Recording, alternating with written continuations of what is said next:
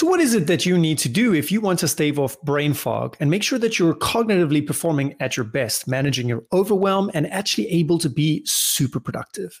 Hi, my name is Justin. Welcome to Way of the Leader. This is one of a series of 10 videos that I'm doing on what I call the 10 harmonies. This is video number three. We're going to be talking about exercise today and what movement things you need to be doing in order to avoid brain fog. If you want to see the previous two on food and sleep, check out the links below to the others. So for now, let's just dive straight in. What is the number one exercise that you can do if you want to stay cognitively really on top of the ball? And the answer is very simple cardio. Unfortunately, for some people, including myself, you know, we don't really enjoy cardio that much or haven't necessarily been introduced to cardio in a way that we really enjoy.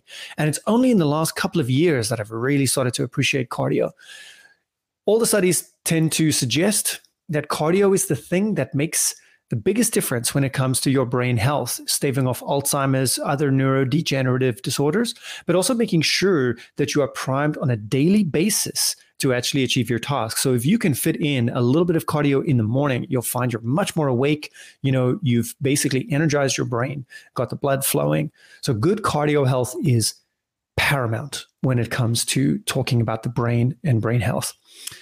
On top of that, what's next? Well, in the spectrum of things, I always talk about cardio, stretching, mobility, as well as uh, strength training. And although I prefer strength training, it seems to be the least beneficial for the brain, at least in terms of brain fog and cognitive overload, especially in the beginning. Okay, so the first one that we said is cardio.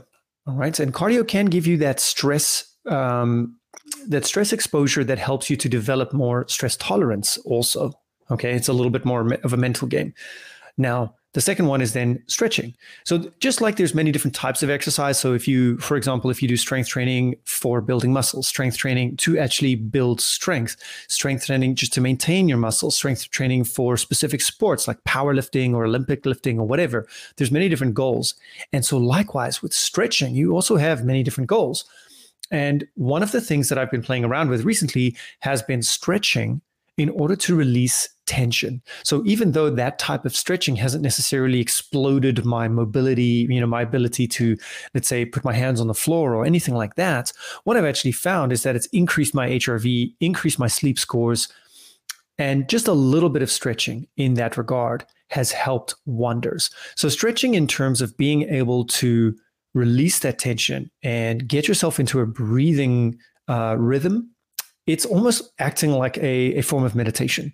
So it's a great way to release tension from the body. Highly recommended. If anyone's out there, you're super stressed, you're in a state of instability, and you want to bring yourself back to stability, I highly recommend stretching. Really, really um, cognitively, just focus on the muscles.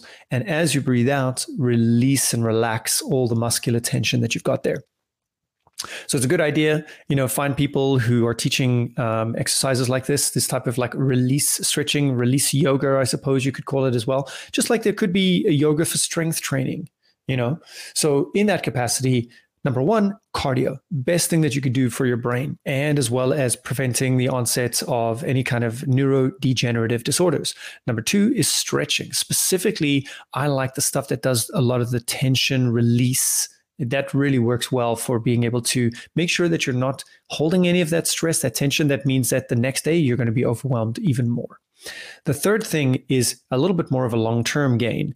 Um, it's going to be strength training, specifically uh, resistance training for muscle size. Now, of course, there's an appropriate spectrum of, you know, what is a good muscle mass that your frame specifically can handle versus too much. And if you see too much, you can recognize it straight away. Like some of the elite level bodybuilders, strongmen, things like that.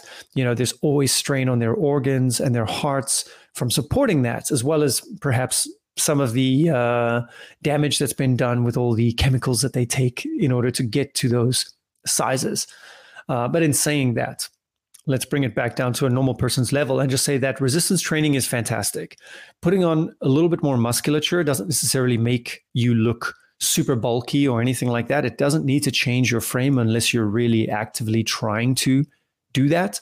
But developing your muscles and literally sending muscles to uh, sending signals to your muscles in order to stimulate a contraction actually is great for signaling. So in the short term, you're getting a similar endorphin hit from just doing a little bit of weight training, making sure that you're not fatiguing yourself too much.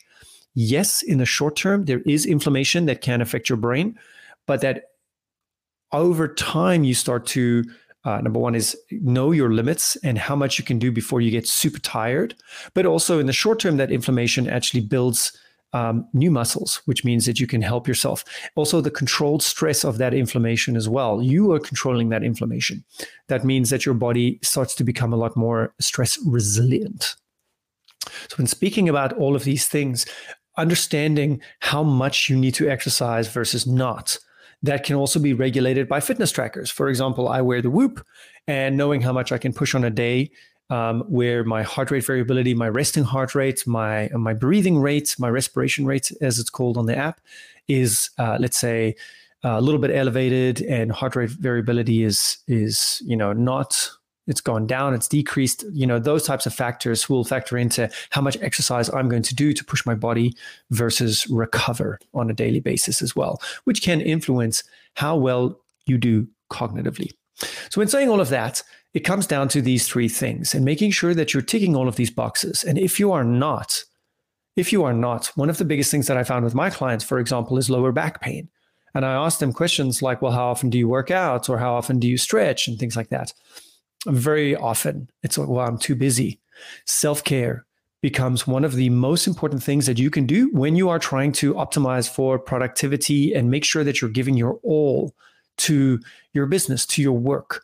So making sure that you're taking care of yourself, be it a one mile run a day and you know five minutes of jump rope a day should be able to really stimulate that cardio that we're talking about you know uh, two full body workouts with muscular resistance training you know with weights uh, per week you know is better than nothing and ultimately you know we can dip into a lot more about optimizing but just for starting purposes like what are you doing uh, at the moment i've just been doing five minutes of passive relaxed stretching so uh, it's technically called passive static stretching before bed and just focusing on my breathing protocols, you know, four seconds in, six seconds out, and in order to just release as much tension as possible. And that's been doing wonders for me.